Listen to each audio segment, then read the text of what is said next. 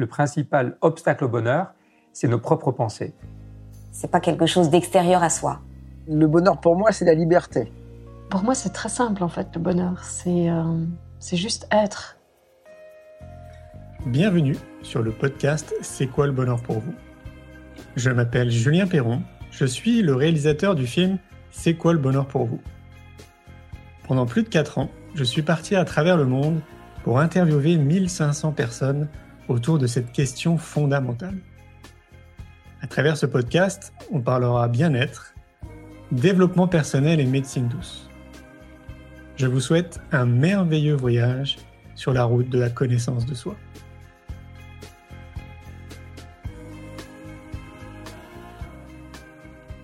Aujourd'hui, j'ai le plaisir de recevoir Christine Lewicki.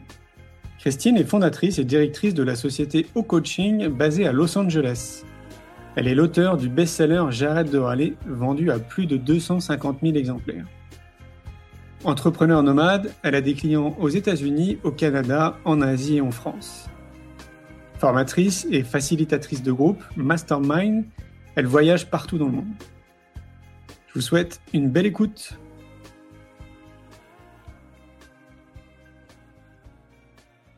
Salut Christine. Voilà, bonjour, bonjour, on m'entend bien, ça y est, j'ai bien ouvert mon micro, c'est bon. C'est parfait. Bienvenue parmi nous. Je rappelle que tu es euh, à Los Angeles, donc il y a un petit décalage horaire. Hein. Chez toi, il est 10 heures du matin, si je ne me trompe pas. Exactement, la journée commence. Ok. Bah, je vais te laisser te présenter, Christine, parce qu'évidemment, il y a, y a des gens qui ne te connaissent pas, et le mieux bah, pour te présenter, c'est toi. Donc, euh, je te laisse te présenter. D'accord, merci. Euh, donc voilà, je suis Christine Levicki. Euh, je suis en général connue comme étant l'auteur donc du best-seller euh, J'arrête de râler, qui a été vendu à plus de 300 000 exemplaires, et donc de la série de livres que, tu viens de présenter. Voilà. Et donc je suis coach certifiée, conférencière. J'interviens un peu partout, dans beaucoup en France, en Europe et aussi aux États-Unis. Je vis en effet en Californie. Je suis mariée depuis 20 ans, mère de trois jeunes filles. Euh, voilà, je suis quelqu'un qui euh, aime euh, le yoga, le pilate, la course à pied, la randonnée, les festivals. Euh, j'ai à ma grande tristesse, Burning Man n'aura pas lieu cette année. J'avais prévu d'y aller. Euh, donc voilà, je, je, je, suis quelqu'un qui aime vraiment vivre la vie que je choisis vraiment. Voilà, me, créer la vie que j'ai vraiment choisie euh, non pas une vie basée sur euh, des fantasmes ou des euh, le fantasme d'être riche ou le fantasme de ceci, de cela, mais vraiment basée sur mes valeurs, sur ce qui est important pour moi euh, dans l'instant présent. Voilà.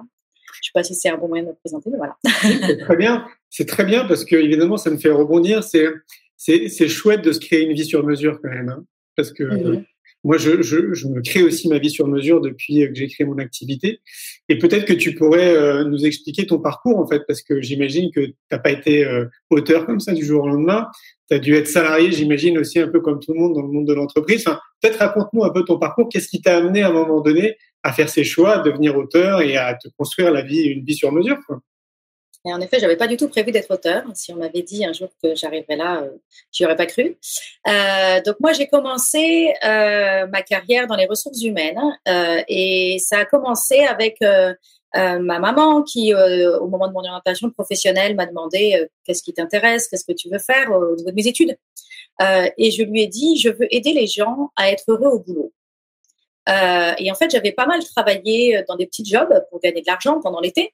Et j'avais déjà remarqué euh, dans, dans les vestiaires le lundi matin les gens qui disaient vivement vendredi, euh, le personnel qui disait vivement vendredi. Et moi, ça me, j'observais ça en tant que petite euh, ado, hein, et ça me fendait le cœur. Je me disais mais quel gâchis, quel gâchis de mettre cinq jours de sa semaine ou six jours, enfin ça dépendait le, mais en suspens en fait, de se dire je préférais être le week-end et de se dire il y a que le week-end que je suis bien, il y a que le week-end que la vie est belle, il y a que le week-end que, euh, je suis libre. Euh, et donc moi je me suis dit c'est quand même du gâchis. Et donc très jeune euh, a été planté en moi le désir d'aider les personnes à se servir de leur travail comme un terrain de jeu d'épanouissement, parce que le travail soit un lieu de réalisation de soi, un lieu de oui d'épanouissement personnel. Donc à l'époque on savait pas trop quelles étaient les options. Enfin, ce qui est devenu, ce qui était évident, c'est dire on va faire des ressources humaines. On va essayer d'aller vers euh, faire des études en ressources humaines. Donc j'ai fait euh, après le bac, il y avait rien pour les ressources humaines, donc j'ai fait euh, Hippocagne, parce que je, juste parce que je pouvais. Ok. Euh, euh, c'était pas du tout euh, ma passion. Je, je suis pas du tout un rat de bibliothèque. Je suis une fille qui aime bien être dans l'action. Donc euh, Hippocagne, ça allait, mais alors Cagne, vraiment, j'en plus. je me suis dit voilà, faut me sortir de là. Euh, bah bref. Et donc euh, j'ai après je suis rentrée dans un master, euh, ça s'appelait un magistère à l'époque en ressources humaines à Lille. Et, et puis voilà, j'ai commencé ma carrière dans les RH. J'ai travaillé chez Lutti, j'ai travaillé à Suez, et puis ensuite mon dernier poste, c'était j'étais responsable du personnel de la FNAC de Strasbourg. Euh, et euh, j'aimais beaucoup ce job. Euh, j'ai une super équipe, j'étais très bien. Et puis en fait, on a décidé de, on avait aussi très envie de voyager. J'étais toute jeune mariée, enceinte de mon premier enfant, et mon mari qui est dans la tech a eu une opportunité d'aller vivre aux États-Unis. Donc on est parti. Ok. Si on pensait partir deux ans, et ça fait 20 ans. J'étais à l'heure, oups, oups. On a dit, aux- on a dit aux parents, euh, on revient, euh, on revient dans deux ans. Vous inquiétez pas, vous verrez vos petits enfants. Et entre temps, voilà, il y en a eu trois, et euh, l'aîné a 19 ans. Donc, euh, Alors- pardon? Alors, du coup, qu'est-ce qui t'a amené à écrire ce livre? Alors en fait, je me suis convertie. Donc j'ai quand, quand je suis partie aux États-Unis euh, pour continuer mon parcours, je me suis au début j'ai pas travaillé, j'ai pas de visa de travail, donc j'ai pas travaillé. Et quelque part, ça m'a vraiment donné un sas euh, pour me poser et un peu sortir des rails toutes tracées euh, que j'avais choisi quand même, mais qui était, je commençais quand même à être dans des rails hein, de carrière, de Mhm. monter les échelons et tout ça. Et ça m'a permis de prendre du recul et de faire une pause. D'ailleurs, je crois que beaucoup de personnes euh, ont vécu le confinement un peu comme ça sur une plus courte période, mais un peu de OK, j'ai été sortie des rails toutes tracées Mhm. et euh, ça permet de réfléchir. Donc moi, voilà, j'avais pas de visa de travail, j'ai pu me poser. Et là, je me suis dit, euh, en fait, je vais pas retourner dans les RH parce qu'après j'ai eu un, le droit de travailler aux États-Unis et je me suis dit, je vais pas retourner dans les RH euh, pour différentes raisons. Alors je sais pas à quel point tu souhaites que je développe euh, là-dessus. Euh, euh, donc, enfin, en tout cas, j'ai décidé de ne pas retourner dans les RH euh, pour deux raisons principales. Je vais résumer. La première, c'était, euh, ben, en fait, je voulais pas prendre, prendre un job salarié aux États-Unis euh, parce qu'un job salarié aux États-Unis, ça voulait dire deux semaines de vacances. Et c'est pas que je suis, une- je sais pas que je suis flemmarde ou quoi que ce soit. C'est pas, mais déjà, bah, j'a- j'aime les vacances, mais surtout, je voulais rentrer en France. Mhm. Je voulais vraiment pouvoir rentrer avec ma famille. Je voulais que mes enfants puissent connaître leurs cousins. Je voulais vraiment avoir du temps. Quand je suis partie vivre aux États-Unis, je suis pas partie loin de ma famille. Je suis partie en Californie, mais je voulais pas m'éloigner de mes proches. Donc, je voulais pouvoir rentrer. Le premier choix, c'était je voulais pas être salariée aux États-Unis euh, parce que ça ne me permettait pas d'avoir la flexibilité euh, de mon temps de travail euh, comme je le voulais, euh, étant mère à l'époque de deux enfants euh, quand j'ai pris cette décision. Et puis après, j'ai décidé de ne pas retourner dans les ressources humaines aussi parce que je me suis rendu compte que j'étais pas assez proche de l'humain.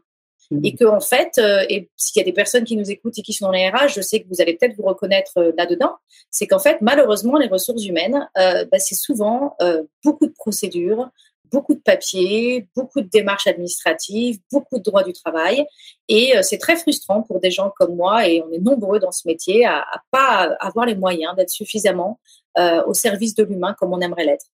Euh, et donc, dans cette démarche-là, j'ai découvert le coaching. Et là, ça a été une révélation. Je me suis dit, c'est parfait. Là, on est vraiment dans l'humain. C'est que de l'humain. Euh, et j'ai la flexibilité du temps de travail. Je peux Mhm. vraiment bâtir euh, mon activité sur mon rythme, à mon image, euh, comme je veux. D'accord. Ok. Et donc là, tu, tu te formes en coaching et donc du coup, tu as tout de suite l'idée d'écrire un livre? Non, pas du tout. Pas du tout. Je me forme en coaching. Je démarre mon activité 100% américaine, que avec des clients américains, site en anglais, tout en anglais. Euh, je me lance. Et puis, euh, quand j'ai démarré ma carrière de coach, je culpabilisais beaucoup à ce qu'on me paye.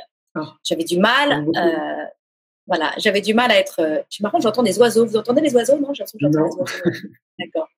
Euh, c'est matin chez moi, la vie se, la ville se réveille. Euh, donc j'avais, je culpabilisais à être payée et donc dans mes rendez-vous de coaching, je voulais vraiment être sûre que j'apportais de la valeur. Je le veux toujours, hein, mais à l'époque c'était c'était un stress. Et je voulais être sûre que j'apportais de la valeur à mes clients. Et j'avais remarqué que souvent mes clients, quand ils arrivaient dans les sessions de coaching, eh ben en fait j'avais pas mis le mot à l'époque dessus, mais en fait ils râlaient, ils me racontaient leur histoire, ils me racontaient et puis ceci, et puis cela, et puis ceci, et puis cela. Et moi en tant que coach, je savais qu'il fallait que que c'est pas là que je pouvais les aider, que je pouvais les aider quand on passait dans prendre ses responsabilités et décider de ce qu'on fait de la situation et aller de l'avant. Quoi. C'est ok. On fait l'état des lieux, mais surtout on va de l'avant. On décide ce qu'on en fait. On décide qui je veux être, qu'est-ce que je veux faire, qu'est-ce que je veux dire. Voilà. je savais que le coaching, c'est là qu'il était riche. Donc très rapidement, je, je me posais la question de comment je peux amener mes clients à sortir de cette posture et à passer dans la posture coachable, en fait. Euh, voilà. Donc j'étais dans cette réflexion. Et puis donc, je n'avais pas mis le mot râler encore dessus j'ai pas bien identifié encore ça, mais je les amenais à avoir de la gratitude en début de session, je les amenais à parler des choses qu'ils avaient accomplies. Après, on parlait aussi des problèmes, mais voilà, j'essayais de les faire basculer. Et puis en fait, euh, moi à l'époque, donc j'avais euh, à l'époque de de râler, j'avais déjà mes trois enfants euh, en bas âge à la maison. Euh, et un soir, après une journée de boulot, je les ai couchés. Et vous savez, la Java du soir, Hein, la petite Java du soir euh, de trois enfants. Euh, je veux un verre d'eau, je veux encore un câlin. D'abord, je veux pas me coucher. Après, je veux encore un câlin. Après, je veux un verre d'eau. Après, je veux faire pipi, forcément, parce que j'ai bu un verre d'eau. Et puis après, le ah, faut signer le papier pour la sortie de classe de vendredi, faut le faire tout de suite. Enfin bon, c'était un de ces fameux soirs avec la Java du soir. Et littéralement, j'ai couché mes enfants et j'ai traversé le couloir. Et je me suis écroulée sur mon lit. Et, et là, je me suis dit ah, oh, oh enfin, enfin, ils sont couchés. Ah, et puis là, littéralement, je me suis dit, mais c'était une journée pourrie aujourd'hui. Et alors, il s'est passé deux choses à ce moment-là. Je me suis dit, c'était une journée pourrie aujourd'hui. Et là, déjà, j'ai ouvert les yeux et je me suis dit, Christine, euh, cette journée soi-disant pourrie, c'est une journée normale de ta vie. En fait, oui, tu as des enfants en bas âge et ta maison est en bordel et tu essaies de jongler ta carrière et ta famille. Et bah, ça te fait sortir. Voilà, c'est pas simple, c'est chaotique. Euh, mais, euh, mais en fait, euh, des journées comme ça, tu vas en avoir plein encore. C'est pas, c'est juste normal. Je veux dire, globalement, tout va bien. Globalement, tout va bien. Quoi, c'est un toit, t'as à manger, t'as des gens qui t'aiment autour de toi.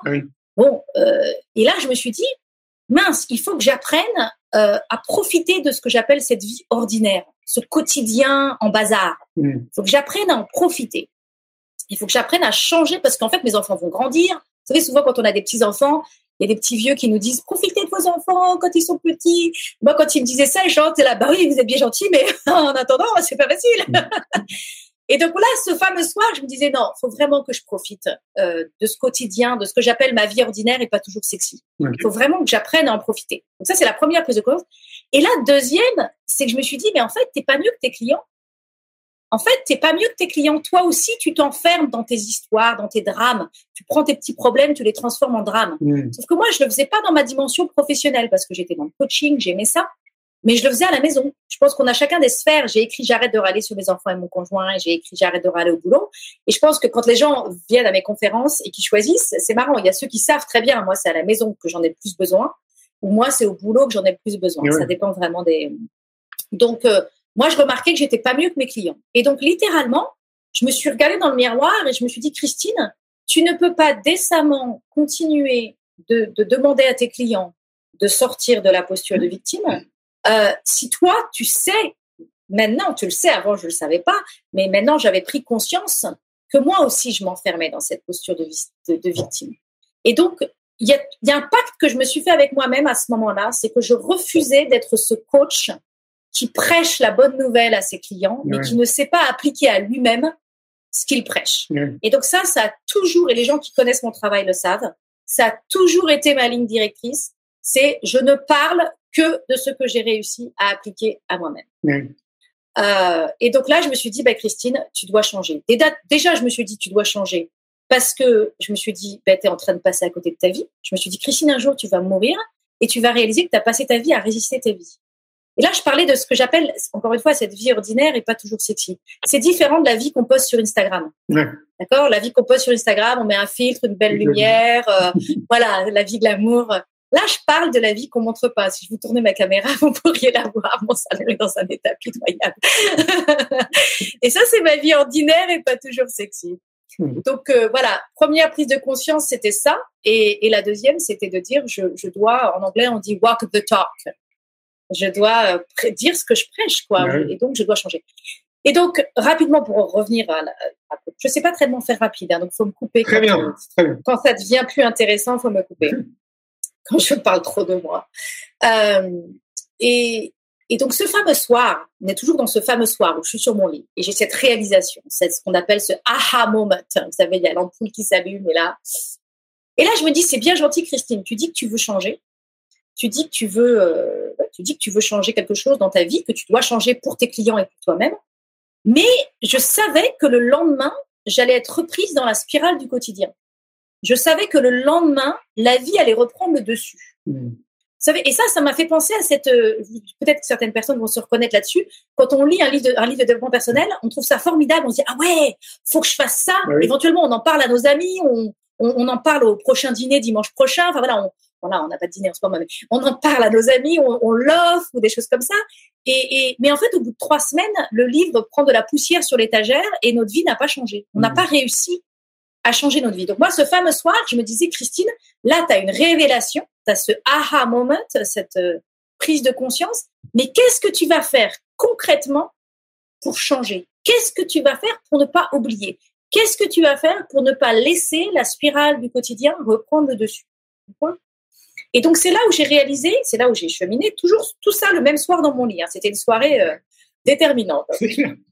Et il faut, faut dire que c'était une soirée déterminante, mais en même temps, il y a beaucoup de choses qui m'avaient préparé à ce soir-là, en fait. Il y a, j'ai, j'ai fait des connexions ce soir-là. Vous savez, parfois, on, on accumule des informations, et puis tout d'un coup, ça fait clic, clic, clic, clic, clic, et c'est bon, c'est parti. Donc là, c'était ça ce fameux soir. Et euh, là, je me suis dit, Christine, euh, c'est bien gentil de dire, je vais arrêter de, de résister ma vie, mais comment tu fais pour arrêter de résister ta vie? Et là, je me suis dit, en fait, la manière dont ça apparaît dans ma vie, la chose que je peux contrôler, c'est qu'en fait, j'ai passé ma journée à râler. J'ai râlé sur le lait renversé au petit déjeuner. J'ai râlé sur le fait que j'arrive pas à trouver deux paires de chaussettes coordonnées pour mes enfants. J'ai râlé sur les bouchons. J'ai râlé sur la facture. J'ai râlé sur mon banquier. Et en fait, j'ai râlé sur euh, sur euh, et, et donc là, j'avais réalisé que c'était la râlerie. C'est là où j'ai mis le mot. Sur, D'accord. en fait, t'as râlé. Et je dis ça, ça, je peux le contrôler. C'est des mots qui sortent de ma bouche. C'est quelque chose qui est mesurable. Je vais contrôler les mots qui sortent de ma bouche. Et, et là, j'ai réalisé aussi, et je le savais de ma formation, que c'est- si je râlais, c'était par habitude. Mm. C'est pas à aucun moment on se dit oh là là, le salon est en bazar, je vais râler, je vais utiliser la stratégie de la râlerie pour euh, pour en prendre pour prendre soin de mon besoin. Ouais. On fait pas ça on, on descend, le salon est en bazar, on râle. C'est un espèce de d'automatisme. Je dis, on a un espèce de, de, on a un autoroute six voies dans notre cerveau entre la situation, la réaction. Un autoroute neuronale qui va voie directe, accès rapide euh, vers la râlerie. Ouais. Et donc là, je savais que râler était une habitude et que pour se sevrer d'une habitude, il faut faire un effort conscient pendant 21 jours consécutifs. Pourquoi conscient? Parce que justement, on cherche à changer les connexions de notre cerveau.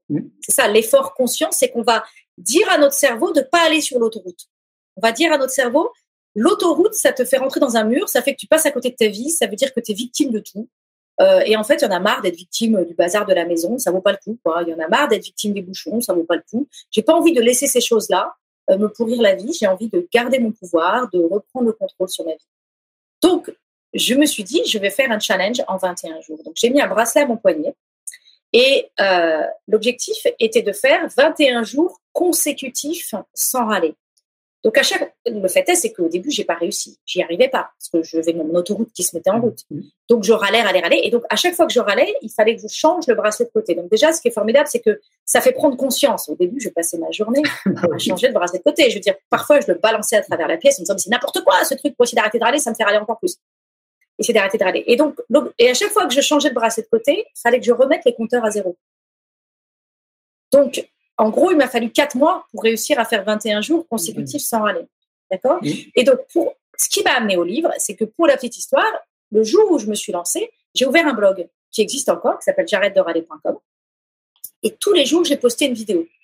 Tous les jours, en fin de journée, euh, quand mes enfants étaient couchés, euh, je postais une vidéo complètement imparfaite où je me disais qu'est-ce que j'ai appris? Et ça, c'était ma posture un peu de coach, mon bagage de coach qui disait même si tu t'es planté, même si tu n'as pas réussi. Tu as appris quelque chose. Et donc, tire la leçon, en fait. Toujours tire la leçon de la journée pour pouvoir l'emmener avec toi demain. Et donc, tous les soirs, je postais une vidéo et à ma grande surprise, ce blog est parti en viral sur les réseaux sociaux. Euh, et donc, j'ai eu euh, un interview sur RMC, article dans Psychologie Magazine, Le Point. Enfin, il a commencé. Et à l'époque, c'était très à la mode d'être blogueuse. Euh, et moi, je ne le savais pas, mais en plus, j'étais vlogueuse. Je faisais des vidéos. Euh, et c'était encore mieux. Je ne le savais pas, mais moi, je faisais des vidéos seulement parce que j'avais trois enfants en bas âge et que j'avais pas le temps d'écrire. et c'était le truc le plus simple pour moi que de faire une vidéo. Donc, euh, la réussite de ce blog euh, m'a donné l'opportunité. En fait, j'ai été interviewée et j'ai eu Erol à, à m'a repéré en fait. D'accord. Et donc, on m'a proposé d'écrire un livre. Voilà comment. C'est marrant, j'adore les histoires, tu vois, comme comme quoi tout part de rien. Et puis que tu peux. Tu sais, c'est ben, une success story quand même, on peut le dire. Quoi. Et alors oui, et ça continue en fait parce Ouais. que euh, et, et, et ça continue dans le sens où et c'est ça qui est important pour les lecteurs, c'est pas de, de regarder mon histoire et se dire elle a de la chance cette fille parce que c'est pas ça qui est intéressant. Non. Ce qui est intéressant, c'est de se dire qu'est-ce qui a été déterminant là-dedans. Ouais. Et, et, et ça continue parce qu'après, ce qui fait qu'on en a vendu 300 000 exemplaires, ce livre, quand je l'ai commencé à l'écrire, moi j'espérais, euh, je me disais, s'il y en a 100 qui le livrent, ça sera déjà très bien. Et en même temps, mon rêve, c'était qu'il y en ait 4 000. Euh, et il y en a eu 300 000. C'est quelque part, la réussite de ce livre, c'est pas que mon éditeur. Moi, j'ai poussé ce livre. Une fois que j'ai vu que ça prenait, euh, comme toi, tu es en train de faire avec ton documentaire, tu vois, à un moment donné, tu laisses pas ça entre les mains. Si tu sens que quelque chose prend, Oui. bah, tu dois être complètement motivé derrière pour continuer à tout faire. Parce que ce, ton documentaire, il change des vies et mon livre, il change des vies aussi. Exactement. Et donc euh, là, on doit se déployer. Beaucoup d'auteurs font cette erreur de dire, moi, j'ai fait mon job, j'ai écrit le livre. Et Mhm. maintenant, s'il marche, il marche pas, on verra bien. Et donc, moi, ce qui a été déterminant, c'est que j'ai su écouter mon compas intérieur, en fait. À un moment donné, ce fameux soir, mon compas intérieur m'a dit, là, il y a quelque chose d'important. Et j'ai senti que ça résonnait en moi. Euh, et ça, c'est quelque chose que j'enseigne aujourd'hui dans mon livre Wake Up. Euh, c'est quatre principes fondamentaux pour arrêter de vivre sa vie à moitié endormie. En fait, dans mon livre Wake Up, j'explique les quatre principes qui, qui ont été au cœur de ma vie, qui m'ont permis de, de vivre cette réussite que j'ai fait sur J'arrête de râler. Détaille Ok. qu'est-ce qui a été déterminant euh, dans cette success story. Mais- et c'est quoi alors du coup? Parce que c'est euh, moi ça m'intrigue. Ouais. Alors, le, le- la première chose, justement, c'est le premier des quatre principes, c'est j'ose être brillant. Voilà. Et, que- et, et quand- et je fais exprès de l'appeler comme ça parce que quand on parle de brillance, tout de suite, on, a des, on est complexé. Mhm. Tout de suite, quand on dit, ah, parce qu'on connaît tous quelqu'un, on a entendu dans notre vie, lui, il est brillant ou elle, elle est brillante. Et c'était en général quelqu'un qui avait fait une très grande école parisienne, Ouais. euh, qui, qui avait une thèse en je ne sais pas quoi. C'est toujours un, un intellectuel, en fait. On identifie souvent quelqu'un de brillant à un intellectuel. Je ne dis pas que ces intellectuels sont pas brillants. Je dis juste que la brillance, c'est bien plus que ça.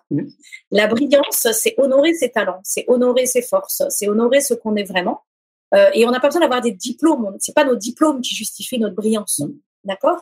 Nos diplômes, ils nous ont donné des informations, ils nous ont formés, ils nous ont permis à cultiver des savoir-faire euh, et des informations. Et, et... Mais c'est pas ça qui nous définit. Et donc, ce fameux soir, quand j'ai eu cette révélation dans mon lit, ça a commencé là. J'ai senti que ça résonnait en moi. J'ai senti une vibration intérieure. Il y avait un espèce d'alignement. D'accord? Euh, Et là, j'ai osé euh, honorer cet alignement. J'ai osé l'écouter et non seulement l'écouter, mais agir, oui. faire quelque chose. Euh, et honnêtement, c'était pas raisonnable.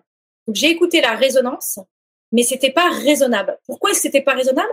J'avais un business qui tournait, j'avais trois enfants en bas âge, lancer un blog, j'arrête de râler, ça allait pas gagner de l'argent. J'étais déjà en train de trimer à développer mon business, j'avais galéré pendant trois ans, c'était enfin en train de décoller mon, mon activité de coaching. Euh, j'avais autre chose à faire. J'avais franchement autre chose à faire. Et puis en plus, euh, c'était, ça faisait peur de s'exposer, de se mettre en- devant les caméras. Alors après, encore plus d'écrire un livre. Donc d'abord, j'ai choisi honorer, je l'ai fait. Et là, c'est marrant parce que quand j'ai honoré cet appel intérieur, euh, ben en fait, la vie a conspiré à me soutenir. Et ça, c'est un livre que je recommande à tout le monde de lire, que j'ai relu, que j'avais lu il y a 20 ans, que j'ai relu récemment. C'est L'alchimiste de Paolo Coelho. Ouais, qui dit, voilà, si vous écoutez votre légende personnelle, si vous suivez votre légende personnelle, la vie conspire à vous soutenir. D'accord? Et la légende personnelle, c'est cette résonance. Comment on peut savoir, c'est quoi l'indicateur de ma légende personnelle? C'est mon compas intérieur. Et le compas intérieur, comment l'entendre? Ah, On peut le sentir, hein, parfois on le sent. On a des moments où on est là, on sent qu'on est, on est vraiment aligné. Toutes les pratiques de méditation, de mindfulness nous aident à, à pratiquer cette conscience de notre alignement. Et la résonance, c'est pareil. Quand on sent cette, résonance, c'est qu'en fait, notre être vibre. Hein? Et tous ceux qui connaissent la loi d'attraction, c'est pas ma spécialité, l'attraction, mais c'est encore la même chose, c'est dans le même, même mouvement. Voilà, mon être vibre. Et donc là, ce fameux soir, j'ai osé, euh, j'ai osé honorer cette vibration et poser des actes. Donc mon deuxième, mon premier principe de wake up, c'est j'ose être brillant. Le deuxième, c'est je pose des actes à la hauteur de mes ambitions. J'ose croire que mon intuition a de la valeur. Mmh. Et quand je dis elle a de la valeur, euh, c'était pas du tout garanti que, je, que, ça devienne quelque chose qui me fasse gagner de l'argent. Mais ça avait de la valeur en soi. D'accord? Ça avait de la valeur en soi. Euh, et à l'époque, j'étais pas du tout dans une quête de, de, que ça devienne, que je devienne conférencière, que je fasse toutes ces choses-là. C'était pas du tout ça mon idée. C'était juste de, je dois arrêter de râler. Et j'ai envie de le faire sur ce blog parce que quelque part, je te parlais tout à l'heure quand on était hors caméra de l'importance de créer un point de non-retour, de, de te mettre dans une situation où tu n'as pas le choix. Et là, je, je, voulais tellement changer que je me suis mis dans une situation où j'avais pas le choix. J'ai ouvert ce blog. Et, et, et, voilà. Et là, je me suis retrouvée au bout d'une semaine sur l'antenne de RMC. Euh, C'était les deux minutes pour convaincre. Deux minutes pour convaincre les Français d'arrêter de râler.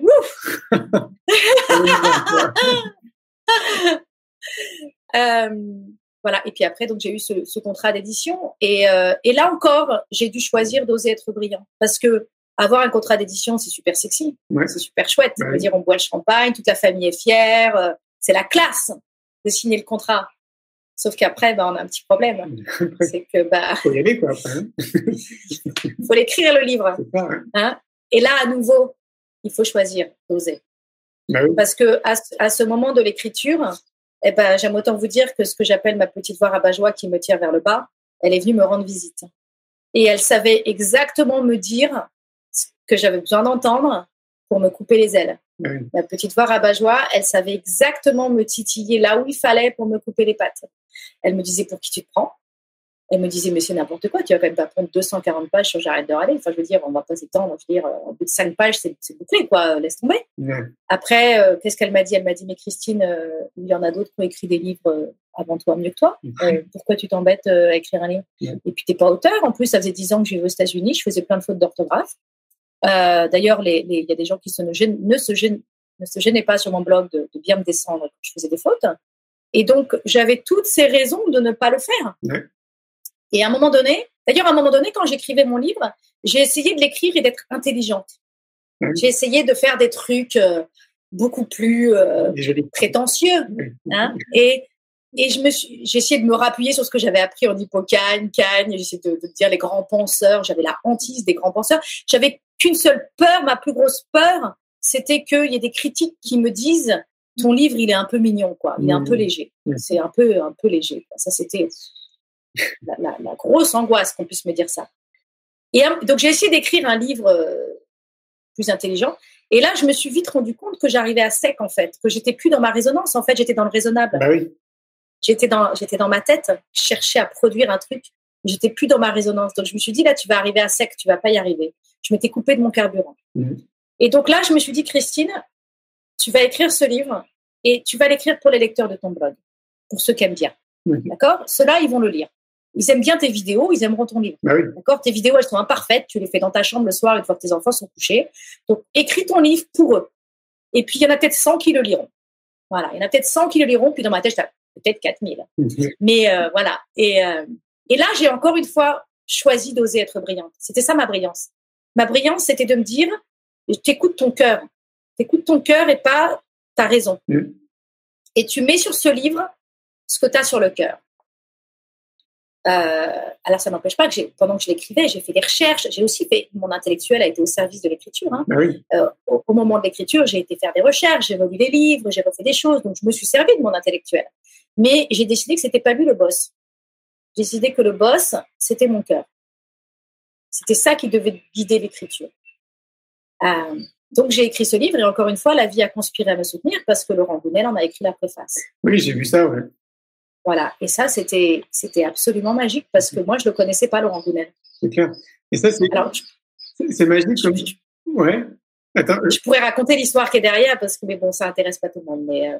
Attends. Vas-y, je te laisse. Juste une chose. En fait, je précise juste une chose parce que c'est vrai qu'on peut avoir l'impression que c'est magique, tu sais ce que, ce que tu racontes. Euh, moi, je sais que je le vis aussi, donc je l'ai vécu à l'époque quand je me suis lancé. Euh, grande partie des personnes que je rencontre sur mon parcours, que j'interviewe ou qui donnent des conférences à mes événements ou que je rencontre en fait tout simplement et qui sont sur leur chemin de vie, vivent tous la même chose. Donc c'est pas juste quelque chose d'utopique ou euh, d'irréaliste. C'est pas comme si on était dans le monde des bisounours. C'est qu'en fait c'est vraiment une réalité. Et, euh, et, la condition sine qua non, c'est ce que tu es en train d'indiquer, c'est vraiment moi ce que j'appelle en fait déceler nos excellences et puis de, les mettre à contribution en fait, de les mettre à contribution pour pour les autres et de faire ça avec beaucoup d'amour et, et pas forcément en ayant des attentes, quoi, de, de, de sentir que c'est bon, qu'il faut le faire et puis de le faire. C'est marrant parce que tu viens à l'instant de la, la, la, phrase que tu viens de dire est exactement, tu as mis tous les éléments que je donne quand je donne ma définition de l'épanouissement. Ah. Qu'est-ce que l'épanouissement? Donc tu vas me dire si je te dis ma définition et tu vas voir que tu as, as, dit les mots que tu as dit. Euh, tu as dit le mot amour. D'accord? Donc moi, l'épanouissement, et comment on peut réfléchir à qu'est-ce que c'est que l'épanouissement? On peut aller écouter et lire les livres écrits par les infirmières qui accompagnent les gens sur leur lit de mort. D'accord? Et de se dire quels sont les grands regrets ou quelles sont les questions que se posent les gens quand ils sont sur le point de faire leur transition. D'accord? Et donc, la première question que les gens se posent, c'est est-ce que j'ai aimé? Et est-ce que j'ai su être aimé? Parce que parfois, les gens disent j'ai aimé, mais j'ai pas reçu l'amour. Ou les gens disent j'ai reçu d'amour, mais j'ai pas su en donner. D'accord? Donc, c'est cette évaluation de combien d'amour a circulé dans ma vie Est-ce que j'ai, voilà, donc, tu as dit tout à l'heure, avec amour.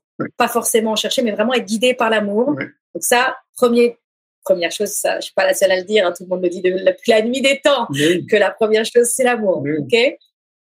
La deuxième chose, c'est l'expression de soi. Les gens se disent sur leur lit de mort, est-ce que j'ai été moi-même ou est-ce que j'ai passé ma vie à chercher à être conforme à ce que je pensais qu'on attendait de moi? D'accord. Est-ce que je suis rentrée dans ce moule? Est-ce que je suis restée dans ces rails? Est-ce que j'ai été limitée dans la vision que j'avais de moi-même? Est-ce que j'ai osé? Et donc, en fait, est-ce que j'ai osé dire ce que j'avais à dire, faire ce que j'avais à faire, être qui je voulais être? C'est ça là.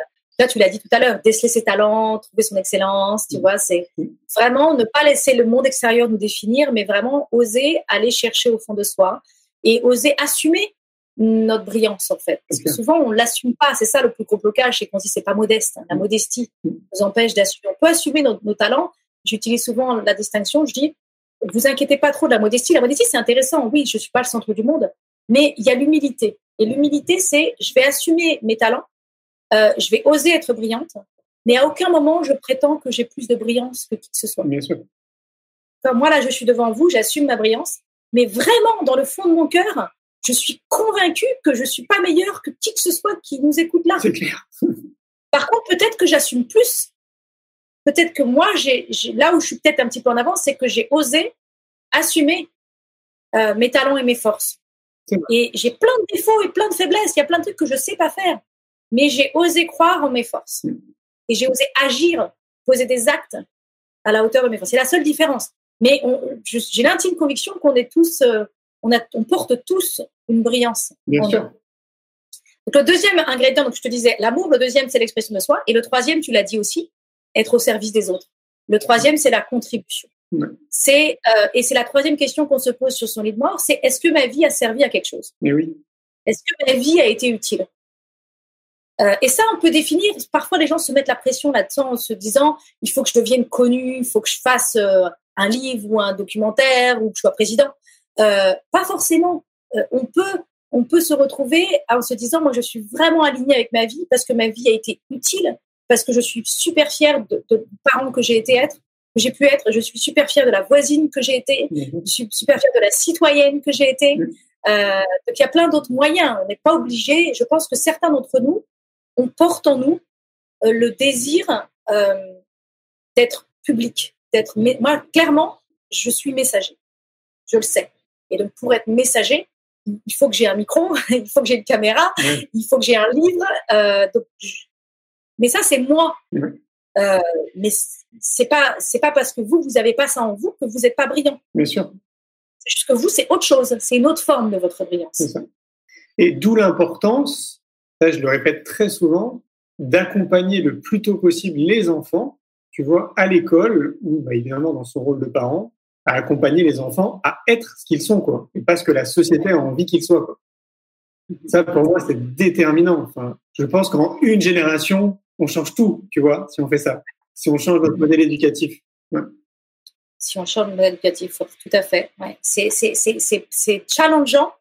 Euh, moi, j'ai trois ados, hein, donc je suis vraiment dans la phase de l'orientation professionnelle. Hein, donc là, c'est là où les choses se jouent. Ouais.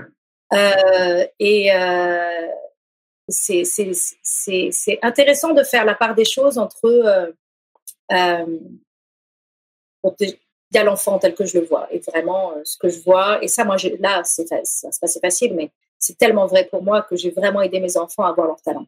Et à vraiment leur poser la question. C'est marrant des petites questions si les gens se posent un peu. Une question que moi je demande à mes enfants ma fille elle, est abonnée à, à Strapi au Capi on est reçu de France Phosphore tous ces magazines. Mhm.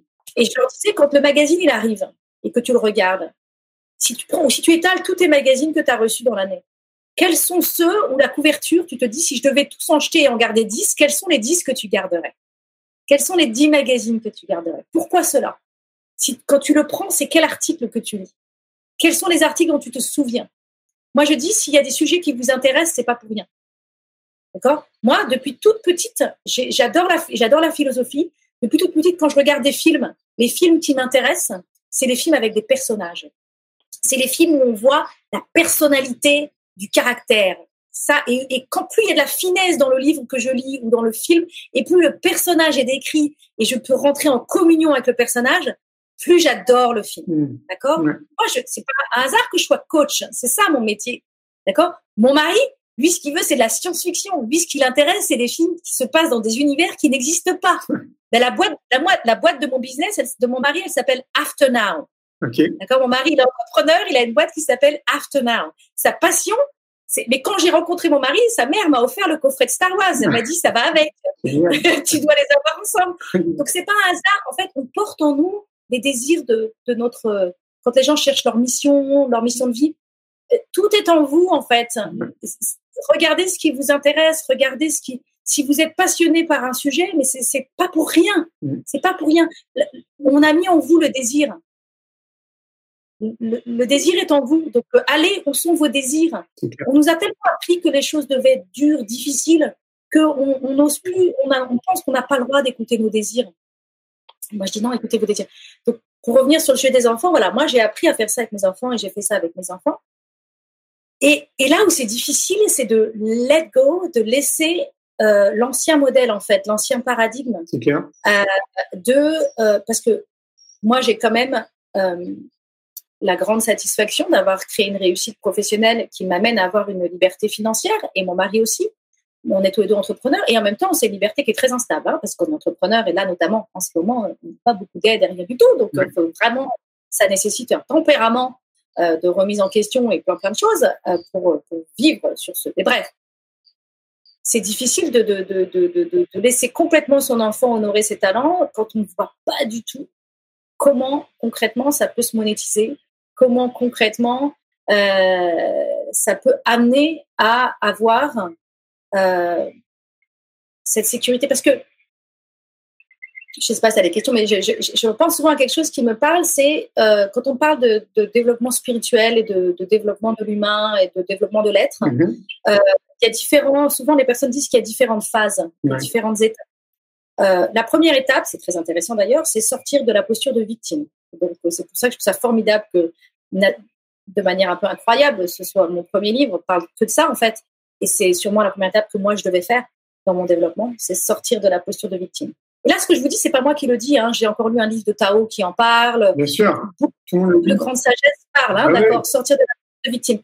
Mais après, la deuxième étape, c'est ce qu'on appelle le livelihood.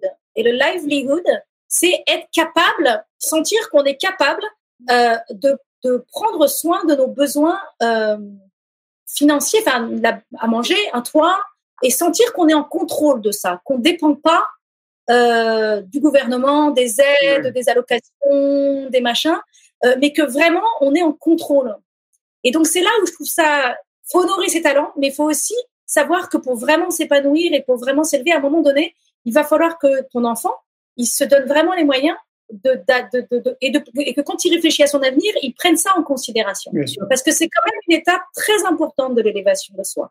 D'être capable de se sentir en contrôle euh, de son toit sur sa tête, de la nourriture sur la table, de prendre soin de nos enfants. Le livelihood, c'est très important. Et une fois qu'on a ce livelihood, après, on peut aller s'élever dans les étapes supérieures euh, de la spiritualité, mhm. à euh, être en communion avec la vie, être en communion avec l'humain. Mais souvent, on fait l'erreur de, de, de, vouloir omettre cette partie du livelihood parce qu'on pense que l'argent c'est mal. On pense à toutes nos croyances et toutes nos limitations. Euh... Je suis complètement d'accord avec toi. On pourrait synthétiser, ça en disant qu'en fait, il faut quand même rester bien pragmatique et les pieds sur terre et que, comme tu le soulignes, on est quand même dans une société où tout tourne autour de l'argent. De toute façon, on a besoin d'argent un minimum au moins pour manger, pour avoir un toit sur la tête. Et, ça va contribuer à notre épanouissement, à notre élévation. C'est quelque part, ça rassure. Du coup, on est en sécurité. Euh, ça, et puis on est, enfin oui, et, et, puis en général, ce qui est intéressant, c'est que ce que j'aime bien moi dans le live c'est que pour gagner de l'argent, la seule raison pour laquelle je vais gagner un salaire, que je sois salarié ou que je sois à mon compte. La seule raison pour laquelle je vais gagner un salaire, c'est parce que je crée de la valeur. D'accord? Je suis complètement payé parce que je crée de la valeur. D'accord? Et donc ça, c'est riche quand même pour une société de mettre les gens dans une posture où ils doivent créer de la valeur. C'est et puis ça nous connecte avec le côté de, de, contribution parce que là, il peut y avoir un pont qui se fait, qui est intéressant pour certains de se dire est-ce que je peux euh, créer de la valeur d'une manière qui est alignée avec mes valeurs? Ça aussi, c'est super. Bien sûr. Euh, et, donc, je pense qu'il y a vraiment quelque chose à vivre. Le livelihood, c'est il y a vraiment, c'est un vrai terrain de jeu d'épanouissement. C'est pas un truc qu'on est obligé de faire parce qu'il faut, parce qu'on vit dans un monde. Non, il y a un vrai, un vrai espace, je pense. Ben, c'est proche de, de, vivre le flow. C'est ce qu'on appelle le flow. Oui, tout à fait.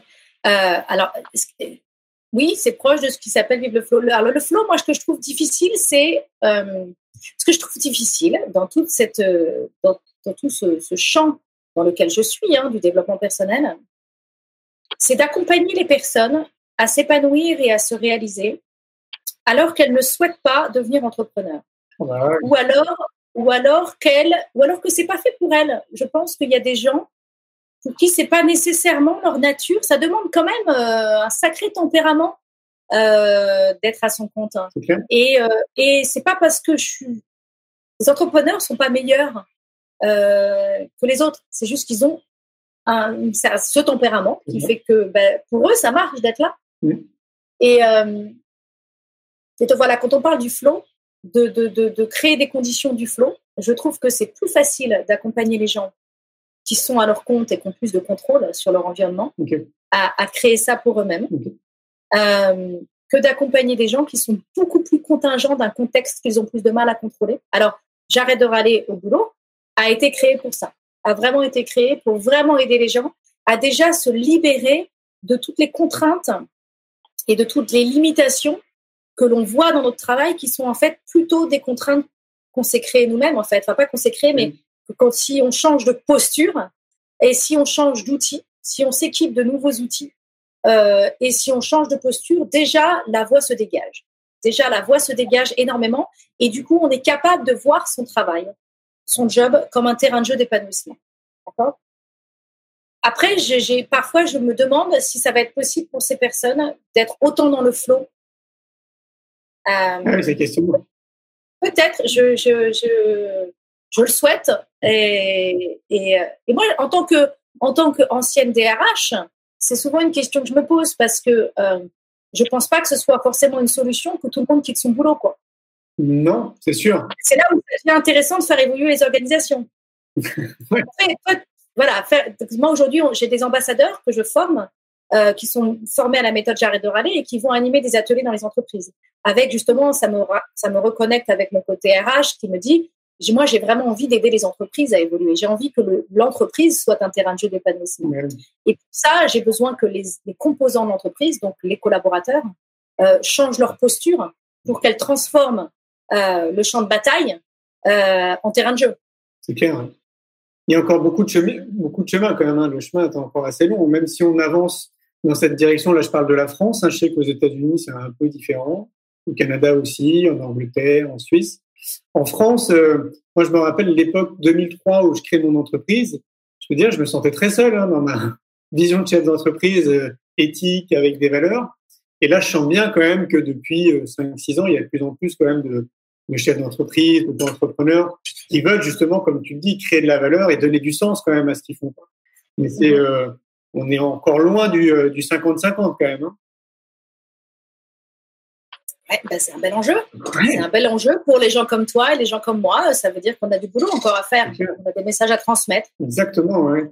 Et qu'est-ce qu'on apprend Tu as commencé un petit peu à nous dire euh, ce qu'on pouvait apprendre dans, dans ton livre J'arrête de râler au boulot. Est-ce qu'il y a d'autres choses que tu pourrais nous dire euh, qui pourraient aider les gens? Parce que moi, je te rejoins sur une chose. Mon constat, et j'ai l'impression vraiment depuis que je suis gamin, que peut-être, allez, pour être très gentil, 70% de la population fait un travail purement alimentaire. C'est-à-dire qu'ils ne vont pas travailler, ils se lèvent pas le matin avec euh, la banane, très heureux d'aller apporter toutes leurs compétences et de, peut-être de servir le monde, tu vois, par exemple. Et donc, euh, je me dis, c'est fou quand même. Tu vois, on choisit un boulot dans lequel on va rester au moins 8 heures par jour, c'est-à-dire plus longtemps qu'avec notre famille ou avec nos amis ou avec notre femme ou notre chérie. Donc, c'est quand même une grosse partie de notre vie. Et on ne fait pas quelque chose dans lequel on s'éclate. Donc, euh, est-ce que tu as des conseils à ce niveau-là? Alors c'est intéressant parce que euh, j'ai des gens qui viennent, donc j'ai un séminaire qui s'appelle le Forum Wake Up, hein, sur lequel on aborde les quatre principes fondamentaux pour aider sa vie à moitié endormie. Il y a des gens qui viennent à ce séminaire en se disant, je vais y aller parce que ça va me donner l'impulsion pour quitter mon job, pour changer de job. D'accord? Donc ils se disent, je viens parce que ça va me donner l'impulsion pour changer de job parce que je suis pas heureux, parce que ça me plaît pas, et donc j'en ai marre, je veux pas passer ma vie à avoir un job qui me plaît pas.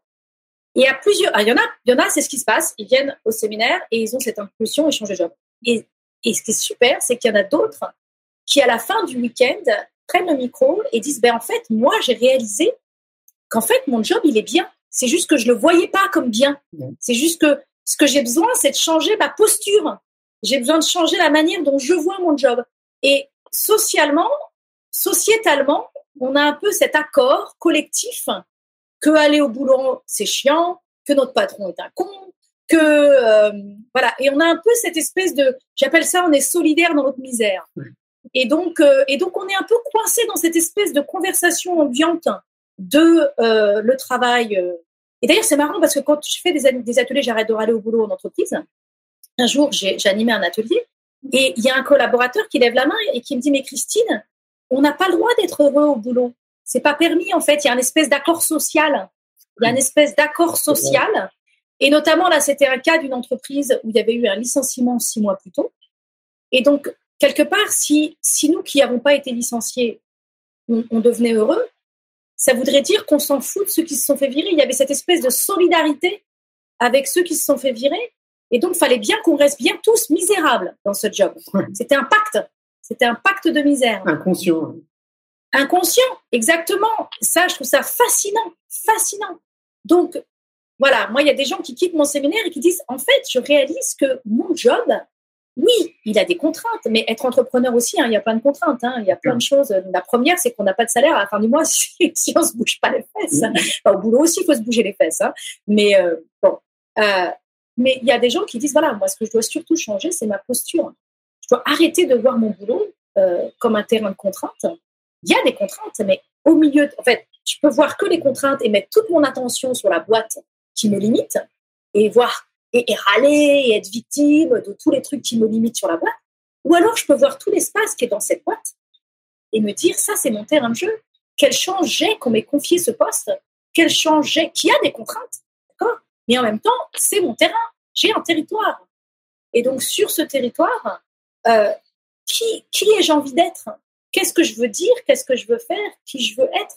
Et là, on repart sur oser être brillant reconnecter avec ses forces, avec ses talents. Il n'y a pas comme mon CV. Souvent, quand on est dans un job, on a tellement été recruté sur notre CV qu'on pense qu'on doit être que notre CV. Mais on est bien plus que notre CV. Bien sûr. Mais souvent, les gens savent plus ça. Ils ont, ils ont perdu cette connexion-là. Je viens de commencer une formation qui s'appelle Je reconnecte avec ma brillance. Et c'est vraiment ça qu'on fait, c'est que les gens, la vie a, coupé les liens euh, avec leur être intérieur, avec leur compas intérieur, avec leur force. Les liens ont été coupés. Euh, et on ne cherche pas à faire le, procès de nos parents, de nos éducateurs et tout ça, c'est pas ça l'objet. Euh, l'objet, c'est de se dire, bah, maintenant, je vais prendre le temps de reconstruire les liens. Euh, et il y a des gens, quand on leur dit c'est quoi ta brillance, ils disent, mais je n'en ai aucune idée. Je ne connais que mon diplôme. Je ne connais que mon CV. Et ce qui est bien aussi rassurant de dire quand même, c'est que tu peux reprendre le contrôle sur ta vie à n'importe quel moment de ta vie. Quoi. Oui. Tout à fait. Moi, j'ai accompagné des personnes qui, qui partaient en retraite, Voilà. euh, qui disaient j'ai pas envie que la retraite ce soit une mise au placard, euh, que ce soit euh, au contraire, j'ai envie que ce soit un nouveau départ. C'est pas un retrait. au contraire, c'est un nouveau terrain de jeu qui s'ouvre à moi avec justement plus de liberté. Si j'étais salarié avant et j'ai envie d'utiliser ce terrain de jeu comme un espace de création euh, pour ma vie. Euh, j'ai accompagné des jeunes qui avaient 17 ans et euh, des personnes qui avaient 60 ans sur Mhm. cette thématique. D'accord. Mhm. Christine, le temps passe vite. Hein. Je vois que ça fait déjà quasiment 52 minutes. Comment on peut te joindre pour les gens qui seraient intéressés euh, bah, Pour les livres, je pense que c'est pas compliqué. On va dans un moteur de recherche et on doit les trouver peut-être un petit peu partout sur le web, puis en librairie aussi, physique, j'imagine. Oui, tout à fait. Ouais. Oui, tout à fait. Euh, les personnes peuvent aller sur mon site christineviki.com. Et d'ailleurs, euh, j'en profite, je viens d'y penser. Si les personnes sont intéressées par mon approche, je propose un petit programme gratuit en vidéo. Euh, ça s'appelle le défi Wake Up. Et, euh, donc, euh, tous les jours, quand vous vous inscrivez, donc il est sur mon site, si vous allez sur christineviki.com, euh, vous, allez, vous devriez le voir, le défi. Normalement, tout se passe bien. Sinon, vous cherchez christineviki.com slash défi Wake Up. Et c'est tous les jours, vous recevez une vidéo pendant cinq jours. Et avec quelques questions à vous poser pour aborder les quatre principes fondamentaux pour arrêter de vivre sa vie à moitié endormie.